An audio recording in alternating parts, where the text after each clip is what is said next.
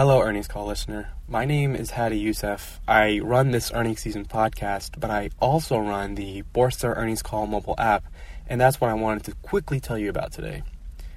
We've created a dedicated app for listening to earnings calls. What I mean by that is that we've basically created the Spotify for earnings calls. Our app lets you add any company to your watch list. You can download any earnings call to your phone. You can set notifications for specific companies for when a new call is available. You can also see the exact date of the earnings call. And if there is a company that isn't on our app yet, you can request a company within our app and we will promptly add it. Making earnings calls easy to access is something that I care a lot about. It's why I created this earnings season podcast but obviously, we cannot add every single earnings call that gets published on this podcast, or else you'll be having hundreds of episodes every week. And so we've created a dedicated app where you can go and pick and choose the exact earnings calls uh, you're interested in. And what we post on this earnings season podcast are basically kind of the highlights or the most notable earnings calls. But in the show notes of this episode, I've included a video demonstration where I walk you through all the features that I just described for our app. And I also included the link to the App Store where you can go there and see the description of the app and the reviews. You know, I'm really proud of the feedback we've gotten from our users and, uh, you know, pleasing and satisfying our, our users and our customers is, is something that I uh, take pride in. And, and, as a team, we uh, really pride ourselves on that. And so I don't want to take more of your time and, and, keep you from listening to the earnings calls you've selected today. So without further ado, here is your earnings call. Good day, ladies and gentlemen, and welcome to the first quarter 2020 Apogee Enterprises Inc. earnings conference call. At this time, all participants are in a listen-only mode. Later, we'll conduct a question and answer session, and instructions will be given at that time. If anyone should require assistance during the call, you may press star, then zero on your touchtone telephone. It is now my pleasure to turn the call over to Jeff Huebschen. Please go ahead, sir. Thank you, Andrew. Good morning, and welcome to Apogee Enterprises fiscal 2020 first quarter earnings call. With me today are Joe Puishys, Apogee's Chief Executive Officer, and Jim Porter, Chief Financial Officer. I'd like to remind everyone that there are slides to accompany today's remarks, which are available in the investor relations section of Apogee's website. During this call, we will reference certain non-GAAP financial measures. Definitions of these non-GAAP measures and a reconciliation to the nearest GAAP measures is provided in the earnings release we issued this morning, and that's also available on our website. Also, I'd like to remind everyone that our call will contain forward-looking statements reflecting management's expectations, which are based on currently available information. Actual results may differ materially more information about factors that could affect Apogee's business and financial results can be found in our SEC filings. And with that, I'll turn the call over to you, Joe. All right. Thanks, Jeff. Good morning, everyone. Thanks uh, for joining our call today. The first quarter was a solid start for our fiscal year. We hit on our commitments. The backlog is up. We're holding guidance, and we're progressing on strategic initiatives while launching new ones, which we'll touch on today. And finally, we're pursuing cost recovery on the charges from the prior quarter. We still have a lot of work ahead of us, but our progress is excellent. This morning, I'd like to share some perspectives on what we are seeing in the end markets and discuss the highlights from the quarter and progress on some of our key strategic initiatives. And then, of course, I'll turn it over to Jim for more specific details on the quarter and our full year guidance. First, the economy and market conditions. Let me start with some observations about the economy and the end markets we play in. I continue to describe the overall market conditions in our sector as bumping along the top, a healthy environment in which Apogee can continue to grow. Underlying economic conditions remain stable. While economic growth has slowed a bit, the U.S. still averaged over 150,000 new jobs per month over the past quarter, and we continue to see employment gains in the office-occupying sectors, education, and healthcare, the most important market segments for Apogee. Looking specifically at commercial office market, Office vacancy rates are at decade-low levels, and rents are moving higher, both of which point to continued demand for new office construction. Demand for multifamily housing also remains strong, with new unit construction forecasted to remain at historically high levels in 2019. Additionally, the recent downward trend in interest rates should be supportive for new building products, projects. I'm sorry. Of course, there is some macro uncertainty, and the market often overreacts to bad news, but overall, the economic situation is positive.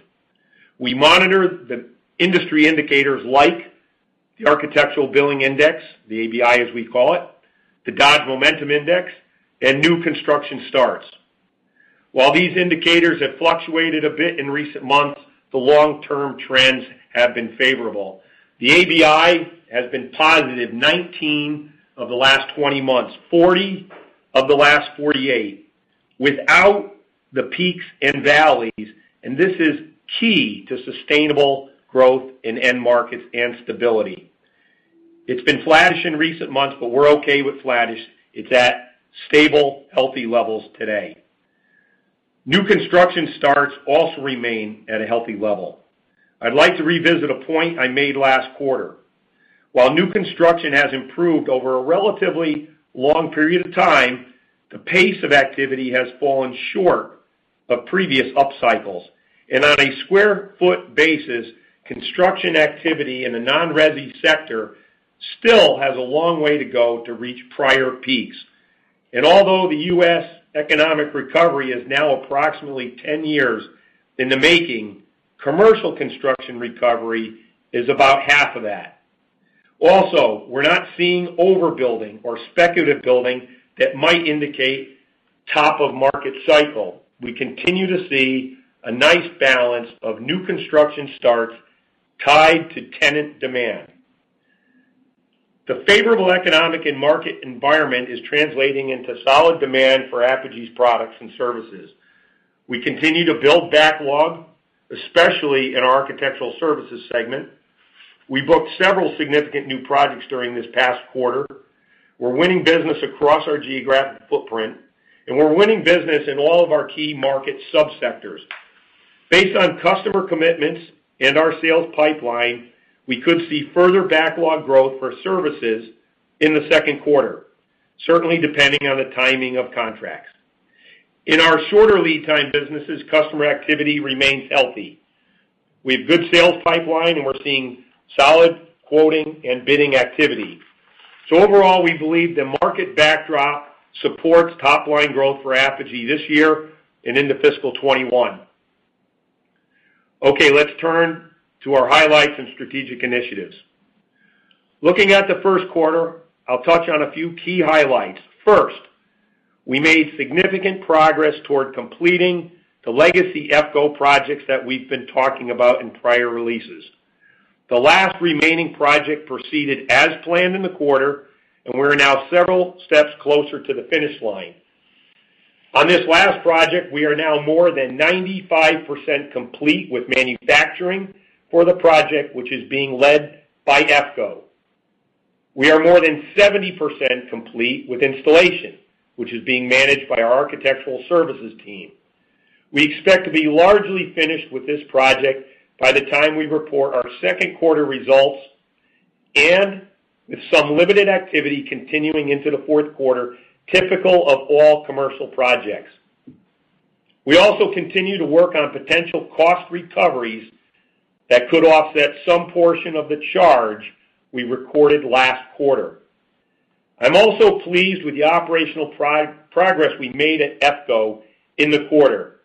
We're making headway on operational improvements and lean initiatives, which are driving steady increases in key quality and productivity metrics.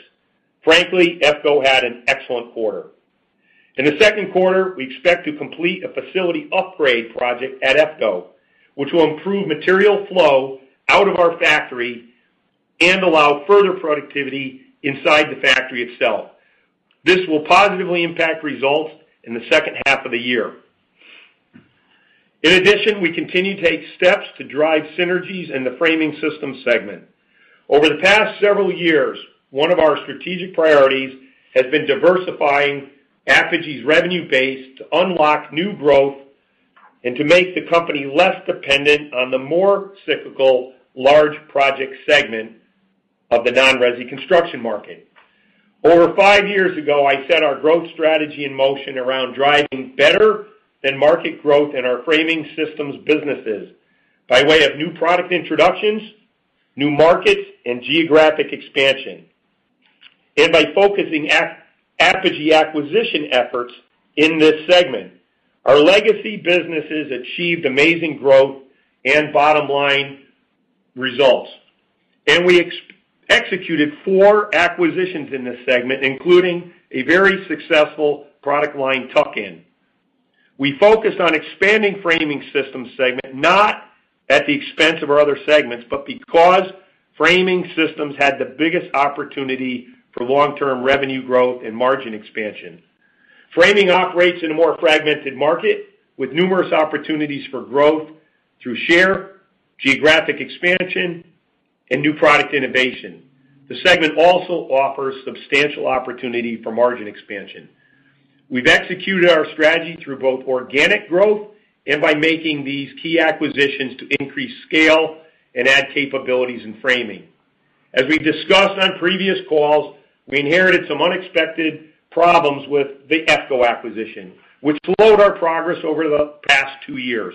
But we are putting these issues behind us now, and we're turning our full attention to realizing the margin and growth opportunities in Framing Systems with synergy efforts in both the revenue and cost parts of the P&L. We'll be taking concrete steps to drive synergies and reduce costs over the next several quarters.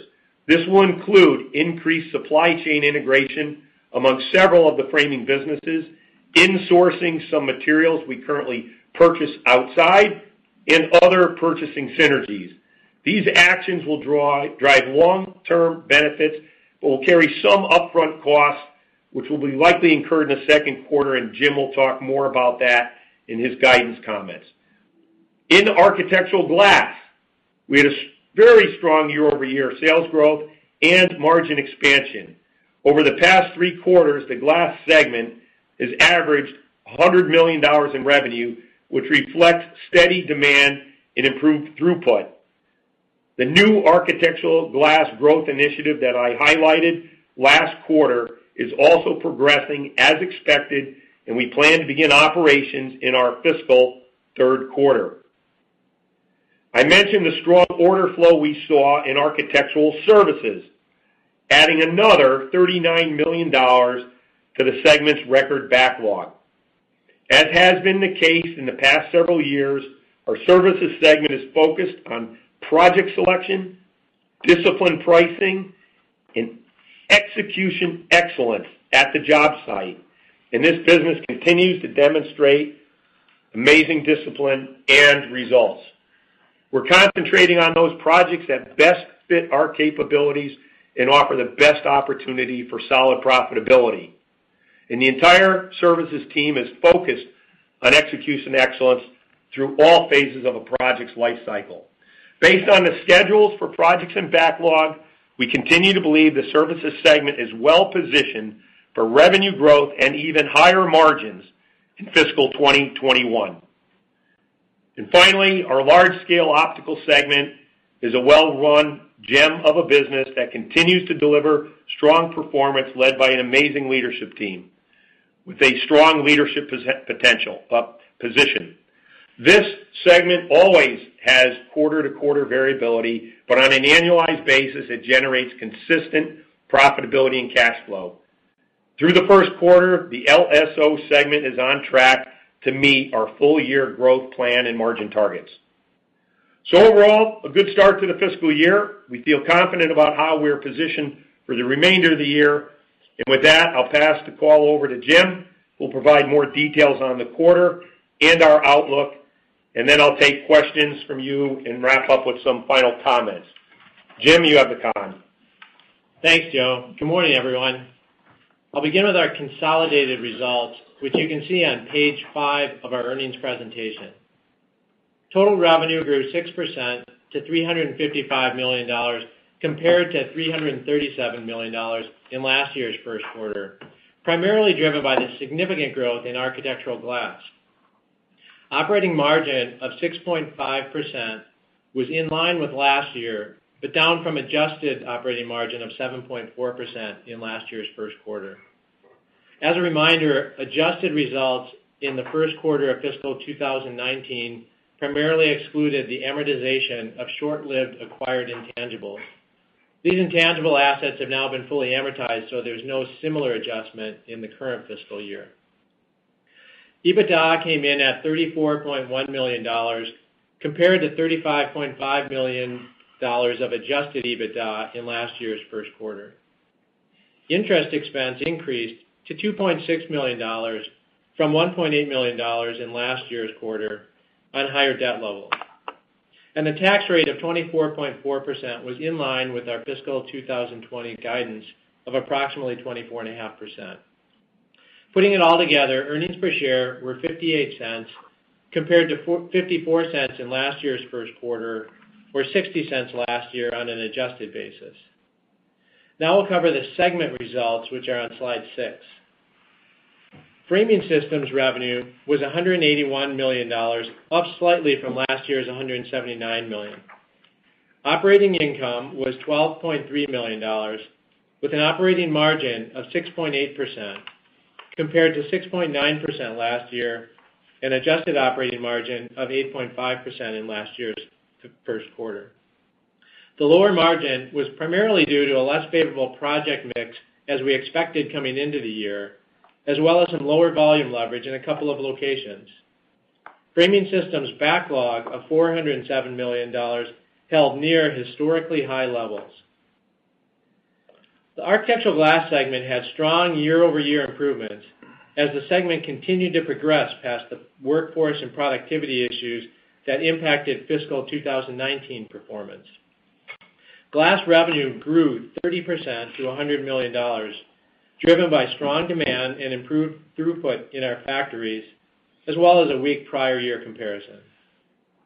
Operating margin improved to 6.4% compared to 2.1% in the first quarter of fiscal 2019, primarily driven by operating leverage on the increased volumes. Glass segment margins in the first quarter were negatively impacted by approximately 60 basis points from the early startup costs related to the new growth initiative as we begin to hire staff and incur facility expenses for the new operation. As we had expected, Architectural Services revenue decreased to $65 million from $71 million in last year's first quarter due to the timing of projects. Operating income was $4.6 million, with operating margin of 7%, compared to $5.2 million and 7.3% in last year's first quarter. As Joe mentioned, services backlog increased to $483 million. The slide on page seven illustrates the strong backlog growth the segment has achieved over the past few years. Given current project schedules established by our customers, we expect almost 40% of the services backlog will be converted to revenue in the remainder of fiscal 2020, with the balance in fiscal 2021 or 2022. As Joe mentioned, at this point, it looks like services is set up for another strong year in fiscal 2021, and we continue to have a good pipeline of opportunities that could further increase backlog in the coming quarters. Large-Scale Optical segment results were in line with our expectations, with revenue increasing 2% to $21 million and segment operating margin of roughly 20%. First quarter margin in Large-Scale Optical was below last year's level, primarily driven by the timing of production schedules. In this small segment, it is typical to see operating margin bounce around quarter to quarter. We continue to expect full-year operating margin in the 25% range that the Large-Scale Optical segment has achieved over the past several years. I'd also like to mention that, as anticipated, corporate expenses were higher in the quarter, due primarily to increased legal and advisory expenses compared to fiscal 2019. Now we'll cover cash flow and the balance sheet. Turning to slide eight, operating activities in the first quarter used $9.7 million of cash. Cash flow was negatively impacted by our normal seasonal working capital uses, timing of incentive-based compensation and insurance-based payments primarily. Also, as we mentioned last quarter, progress on the legacy EFCO project continued to drive increased working capital, which caused a roughly $15 million drag on operating cash flow this quarter. Capital expenditures were $11 million, primarily driven by the investments for productivity in framing systems at EFCO and new capabilities in our Architectural Glass segment. Also, during the quarter, we repurchased 532,000 shares of stock for $20 million, and we paid out $4.6 million of dividends. Total debt increased to $293 million, or 1.8x trailing 12-month adjusted EBITDA.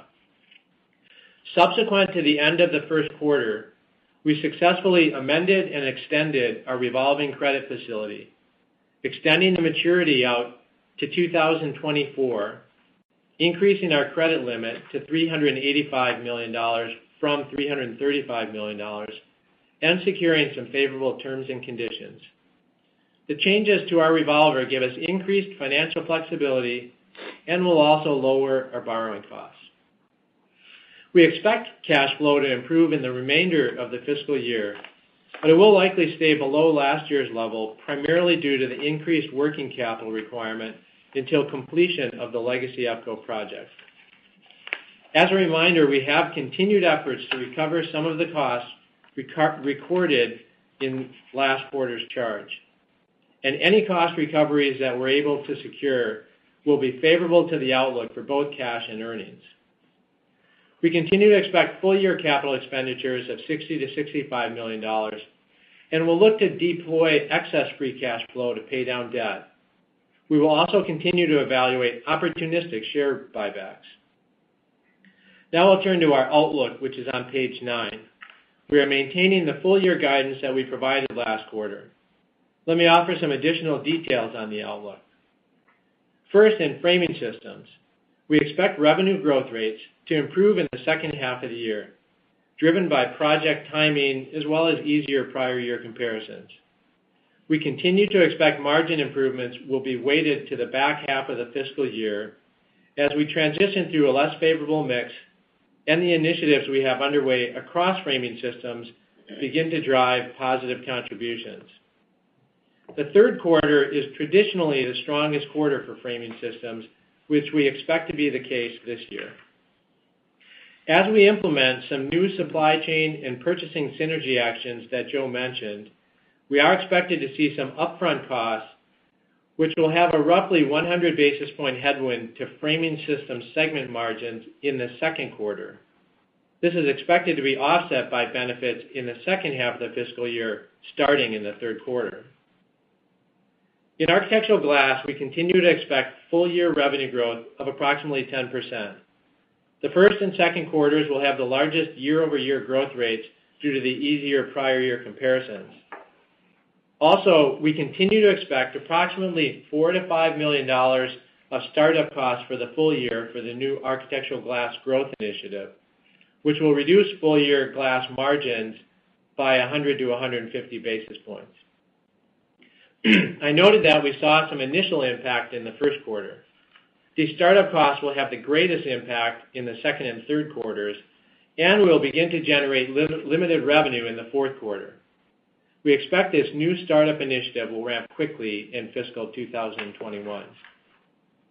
In Architectural Services, we continue to expect a 15% decline in full-year revenue compared to fiscal 2019 due to the timing of projects in the backlog.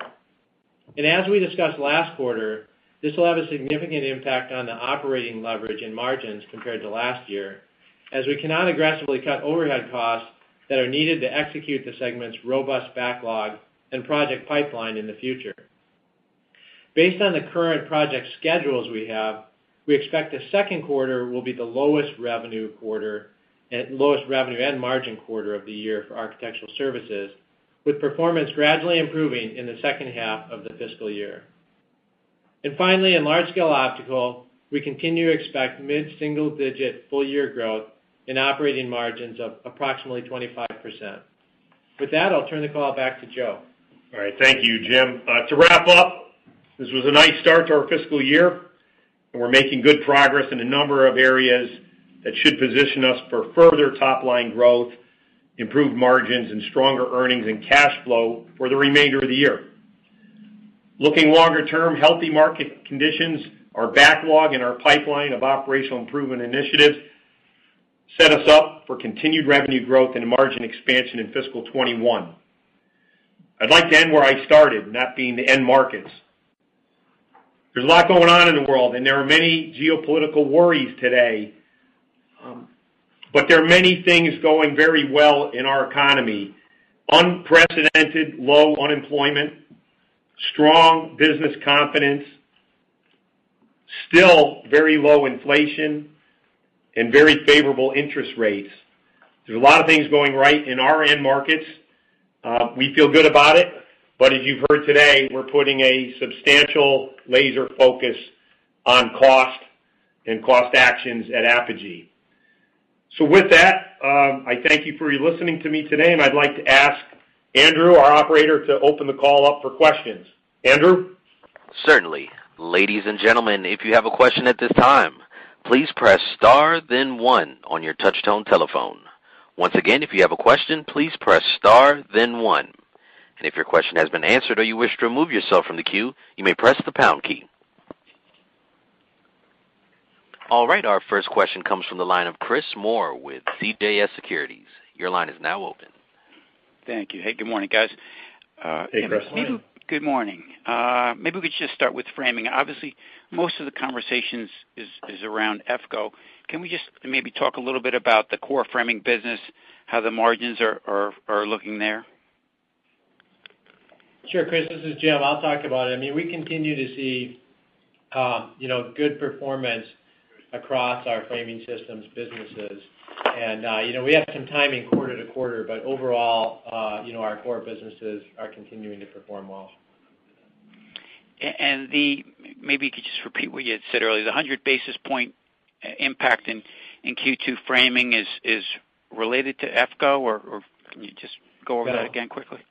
Yeah, no. So really, um you know what we're really trying to step up starting the second quarter is a real increase in uh, some of our supply chain and purchasing opportunities across a number of our framing systems businesses, which is really looking at how we both um, optimize our supply chain from extrusion and finishing, uh, as well as do some insourcing. Frankly, you know, through some of our productivity initiatives, we've Uh, increased some capacity that's enabling us to do some insourcing where we've been purchasing some extrusion and finishing services on the outside. We'll be able to bring some of that in-house.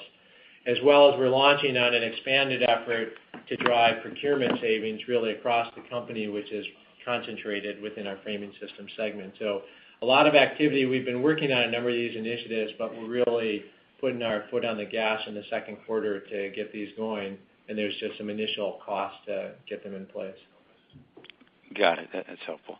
Um and just in terms of the glass market, can you talk maybe a little bit further about what you're seeing, you know, kind of large buildings versus mid-size and you know where where the where the growth is coming from? What are you seeing these days? Yeah. Uh, this is Joe, Chris. I'll take this one. Uh, we're seeing consistent uh, end markets. The term I continue to use, and um, has been taken, I stole from somebody many years ago, uh, somebody stole it from me recently, is uh, that we're bumping along the top. And we're seeing um, good bidding and projects advancing in office, uh, healthcare, education. Um, I would say no one sector, and multifamily housing, no one sub-sector is really a standout or a laggard. It's healthy. The construction sites are full. So we tend to have these ebbs and flows that are often driven by the perhaps oversubscription of work at the construction site. So you'll have a couple of quarters where maybe projects don't enter uh, the contract or the backlog. Um, as fast as you thought. But right now, I would say there's probably more work trying to manage the schedules than there is a concern about uh, the end markets. So it's consistent across the sub-segments, frankly. Got it. And across the U.S. Helpful. Uh, last question. Just in terms of the new glass initiative, anything else that you can say on that at this point? No, not really, and I'm sorry for that. Uh, You know, we've just stuck to the financial impact for now. The project is progressing. Uh, I expect revenues to begin will be certainly begin in the second half of the year. Um, the uh, I think by the time we report on our second quarter earnings, uh, we will actually be in production, and we'll probably be able to talk about a little bit more in 90 days. But nothing is uh everything has progressed as Uh, according to our plan uh, when we announced it to you all 90 days, or whatever it was, 65 days ago. All right. Appreciate it. Let me jump back in line, guys. Thanks, Chris. Thank you. And our next question comes from the line of Eric Stine with Craig-Hallum. Your line is now open. Good morning, everyone. Hey, Eric. I just want to start with glass. Obviously, a very good quarter. Um I mean is this something where we should view a lot of the hiring challenges and some of the operational things as being in the past, that you've turned the corner there? Or are there still some things in progress? In if there are, maybe an update on where all of that stands. Yeah, thanks. Eric, it's an ongoing process. We have definitely made good progress. We have enough people in place to run the business effectively. We'd like to add more. Uh we could remove some overtime and improve our margins a little bit. The issue we had you know, a year ago was uh we just couldn't keep up with production demand. Uh now we're able to keep up with demand. Uh still a little bit of cost opportunity. The labor markets remain tight. It's a challenge to hire new people, and particularly in the region where our largest factory is. But we have the people to get the production out. We have a little more opportunity, and they continue to make progress every quarter. Um, and uh, the first quarter was a bit of a transition. You know, we we don't hear us complaining about weather again, but it was a challenging weather environment, even in our fiscal first quarter here. Remember, our year started in March. March and April were brutal out here. Mm-hmm. Throughout the quarter, we improved productivity at our glass business. May was the best month of the quarter, and we've come out strong in June operationally. So again, I'll end where I started. It's an ongoing process. We've got enough people. We'd like to have a few more, and we continue to do some creative things to find talent. Got it. Okay. That is helpful. Um and maybe just to follow up on the previous question, I mean I'm not going to ask details necessarily about the new glass initiative, but mean any any way you could maybe frame, uh you know in fiscal 2021, you expect that to, I believe Jim said, a contributor and potentially a significant contributor. Um you know so any way you can kind of frame the magnitude of that from a high level? And then, you know is there anything different about that initiative that would change kind of your long-term operating margin outlook for that segment, uh, you know, which I know you shoot for 10%+? Plus? Yeah. Eric, you know, I'm sorry, I'll have to be a little bit careful. I don't want to start providing guidance for fiscal 2021. Jim and I will be doing that, obviously, at some point in uh later in this fiscal year. This project certainly bodes well for helping us with revenue at, I think, margins directionally similar to the potential of the of that business today.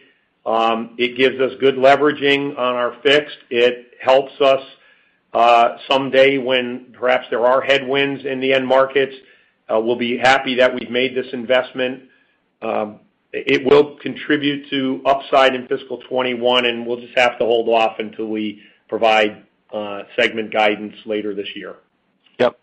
Yep. Okay, got it. Thanks a lot. Yep. Good try, though, Eric. Thanks. Thank you. And our next question comes from the line of Brent Thielman with D.A. Davidson. Your line is now open. Thanks. Good morning. Morning, Brent. Hey, Jim, um, do you have what the uh, impact of the startup costs were for this first quarter on- on Yeah. In Architectural Glass, it was about 60 basis points of impact. Okay. And uh you know, I'm trying to think of the puts and takes through the year. I know you're going to have kind of more amplified impact here in the 2Q, 3Q. Should that be offset by better productivity, just given all the other things you guys have talked about, such that maybe we see sort of stable margins here over the next couple quarters and that picks up in 4Q? Is that the way to think about it? Um, no. I mean, it'll still be a bit dilutive in Q2 and Q3. Um, you know, Those are to be you know, much heavier in terms of the impact. There'll be over 100 basis points impact in each of those quarters for this segment. But the core business itself, Brent, as I mentioned in the prior question that Eric asked, um, you know, the glass business, the momentum on its productivity in its traditional business, you know, we expect continued productivity improvements. That's in our guidance for the year. Um but the project you're asking about will be cost headwinds for a couple more quarters. Got it. Okay. Um and then on the services business, obviously, you know, very robust environment. Maybe you could talk a little bit just about the you know the terms, maybe the evolution in terms you're seeing on some of these new contracts you're signing. Is it a relatively tight market out there? Um, no changes in fees and terms and conditions on the projects we're working on. I mentioned I'm most proud of that business for their disciplined approach to project uh, selection and then project execution. Uh you know, it's uh, all about getting your uh, estimates right. I think we're the best in the industry, frankly. And uh you have to have and then, of course, we have to execute at the job site where we're doing the fab assembly glaze in our factories and at the construction site itself. Um nothing changing, I would say, on the in the contract world. And the bidding, there's healthy competition out there. We've got great competitors, but uh we're a great competitor as well, and I think we're winning our share, more than our fair share of projects. You know, it's a very very fragmented market. This is a great business for us. Um, we're one of the bigger players, and we have a fraction of the end market. So there's a lot of work to select and compete against, and I think we're seeing consistent bids on margins and terms. So, sorry, nothing exciting changing on that. That's okay. Um, maybe last question. You talked a little bit about it, Joe. I know you don't like to blame weather, but you know obviously there's been some pretty um, uh, tremendous things happening out in the Midwest. Is that you know continue is that having a material impact on the business or at least the customer base that you serve out there? Maybe if you just talk about that. Uh, nothing to call out, uh, Brent. Uh I we you know we feel terrible for the people that are impacted. Our facilities have not been impacted. And you know when you picture the kind of work we're doing, there's not buildings going up where we're seeing some of the devastation due to this really bizarre weather pattern hitting parts of the U.S. So as unfortunate as it is, we've been fortunate it has not really impacted our company. Yeah. In our in our smaller projects framing systems segment, you know, as I think everyone's aware, rain has just been a really significant issue. And it's not it's not enough for us to call out, but you know, it's probably affected the timeline of certain projects where construction activity gets delayed and moved out a little bit, particularly in our smaller projects business, but not enough. Yeah. What I called out was that you know, kind of the severe winter weather kind of continued to you know, provide challenges for our productivity recovery at our glass business, Viracon, um, a little bit. Uh, again, not calling it out, but it certainly. Uh, glad that winter's behind us, so uh, our glass momentum's picking up again. Okay, great. Thank you. Yeah. Thanks, Brent. Thank you. And our next question comes from the line of Jon Braatz with Kansas City Capital. Your line is now open. Good morning, Joe, Jim. Hey, Jon. Joe, um, as the problems at EFCO become more of an item of the past, how would you view the opportunity, the potential at EFCO today relative to your expectations originally when you acquired it? And what about the timeline of realizing that potential? Can you talk a little bit about that? Yeah, we uh yeah sure, John. Thanks. Yeah, I the potential for that business is amazing. Uh it's very it looks very much like what we have often called our legacy, the three businesses in this segment that existed when I arrived here. Um, they do the same finishing, extrusion, window and wall production and sales, similar end markets, uh, a little more diverse customer base, which we like. We stated this would be a double-digit operating margin business. Um, our starting point was uh, lower than we thought when we did the acquisition.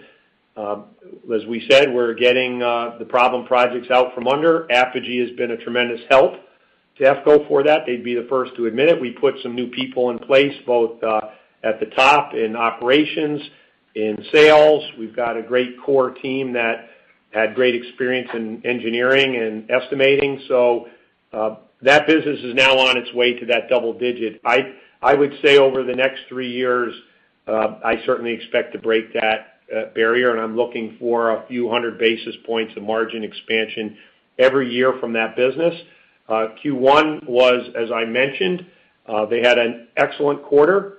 Uh you know, frankly, uh, I was very happy with the business performance. I told the team that as they got out from under a couple of these really problem projects that were you know booked just about the time of prior to acquisition, that they would see amazing momentum, and they're seeing it. As I mentioned, that business, we took the project management and installation away from them uh on these on these particular projects we've called out, turned that over to our experts in services.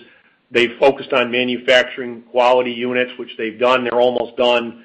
And uh now their full attention is working on productivity. I mentioned a nice project we uh approved a year ago.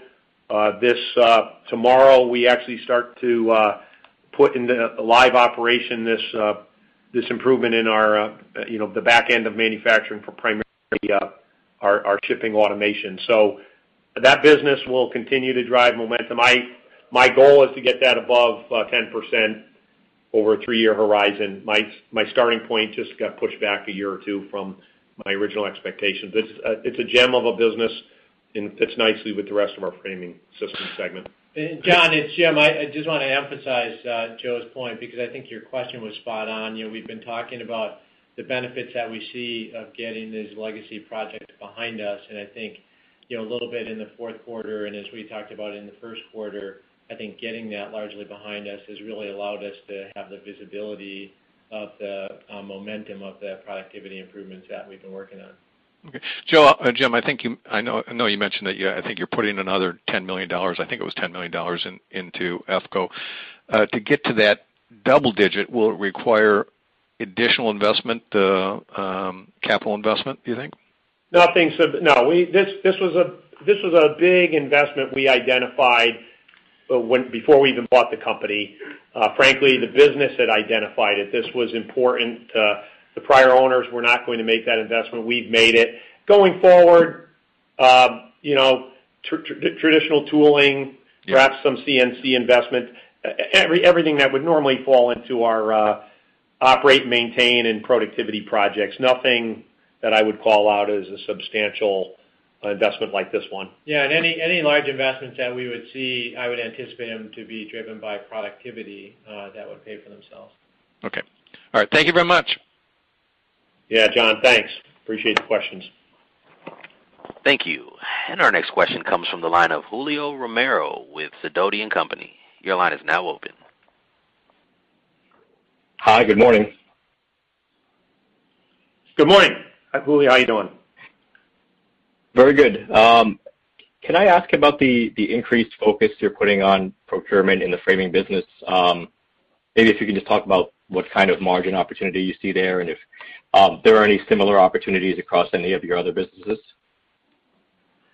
Julio, this is Jim. I'll address that. First of all, you know when we excuse me, when we acquired EFCO, one of the low-hanging fruit opportunities we saw was specific to the EFCO business and leveraging similar vendors and uh purchases and those types of things with that business, which we went after upfront. What we're doing now is redirecting and taking a broader look at the entire Framing Systems segment as well as across Apogee. And frankly, we've engaged some outside resources to really accelerate and drive focus on this effort uh, that we think is gonna uh, really help us. We're looking at everything. We're looking at direct materials, indirect uh, materials, and kind of all categories of spend. Um, really just launching this more focused initiative, and it's too early now to um, really call out what we think the margin impact is. But we think there's a lot of opportunity for us as we really take a more holistic focus on driving material synergy benefits across our supply chain. Okay, that's helpful. And um, you know, since you mentioned you do expect improved revenue and margins in the services business um, in fiscal 2021, can you give us any color on maybe uh, you know, what the margin profile for the for the work there looks like for 2021? and If the project schedules can point to maybe cadence of earnings in that segment? Well, yeah, Julio, let me take it first, and Jim can pile on. I again, I'll repeat, we're not providing guidance for fiscal 2021 today. Uh, the backlog for this business kind of speaks for itself. We certainly call out the backlog in our Q, which goes out, I think, next week. Uh it is $39 million higher than it was at the last earnings release. That was a record. I mentioned in the call today, you know, I choose my words carefully because I can't guarantee a backlog increase in Q2. But If orders uh go into contract as I expect, we will have increase in backlog in the second quarter. But uh you know, I always hedge my bet on that, but it's the work in that business is strong, so it's mostly at. I don't think there's a significant movement in margins. It's good business. It's business that we believe we can execute well, and it'll be uh, primarily driven by uh, volume leveraging next year. But as far as year-over-year revenue growth guidance, we're not we're not prepared to do that today. Yeah, Julio, what we've commented on is, again, based on the visibility of the work that we have, with all the caveats over it all depends on what the timing of the actual flow is and the actual project execution. But from what we see today, you know, we have visibility that fiscal 2021 has the potential to perform similar to fiscal 2019 for the Architectural Services segment. Yeah, and because it's such a a big business for us that provides lumpiness, you know, I wish I as a public company, I wish I could report that business on a two-year basis. Um, you know, we had a an amazing fiscal 2019, a record year across every metric, and yet our backlog today is stronger than it was at this time preceding that record year. Uh, okay, so you get frustrated. Well, why can't FY 2020 be another record? It's just the timing of the way projects book. We're in the construction world, um, and I ask uh, Uh, you know, you to have a two-year look at it as well. Uh, it is performing well, and we'll have a very very sound fiscal 2021 uh, based on our current backlog in view of the work we're continuing to put into backlog. Okay, that's helpful, and I certainly appreciate the color there. Um, just last one for me is you amended the credit facility, gives you some better flexibility, and um, you also repurchased some shares, which is certainly encouraging. Can you just kind of outline what you see your capital allocation priorities are going forward? Thank you. Sure. I mean, you know, our first priority is, uh, you know, continuing to look at attractive investments uh, back in the business from a capital perspective. Uh, you know, our dividend remains important. You know, I think, you know, we're looking at using excess free cash flow to pay down debt, though we will continue to evaluate share repurchases. Uh, you know, M&A is still really back burner for us as we are really focused on driving the margin improvements in our business. Helpful. Thanks very much, and uh, good luck in the rest of the fiscal year. Thanks, Julio. Thank you. And our next question comes from the line of Bill Dezellem with Tieton Capital. Your line is now open. Thank you. I actually would like to uh, follow up on that last question uh, to start with. The uh, increased credit facility, is this solely for flexibility of of running the business from a working capital perspective, or do you have additional initiatives, not M&A, but whether it be something like what you're doing with framing or something like the glass initiative, that you are giving yourself extra flexibility for, that you already have some visibility that you're going to be putting these initiatives in place? Could you talk to that, please? Bill, let me give a macro, and then Jim will give you the detail. Up. Clearly, it is not uh, to support M&A, as Jim said. That's obviously, and I'll repeat, it's certainly a back burner for us. Uh you know, it was a good time to lock in with favorable terms uh, and reset the clock for five years. Who knows what will happen in the end markets?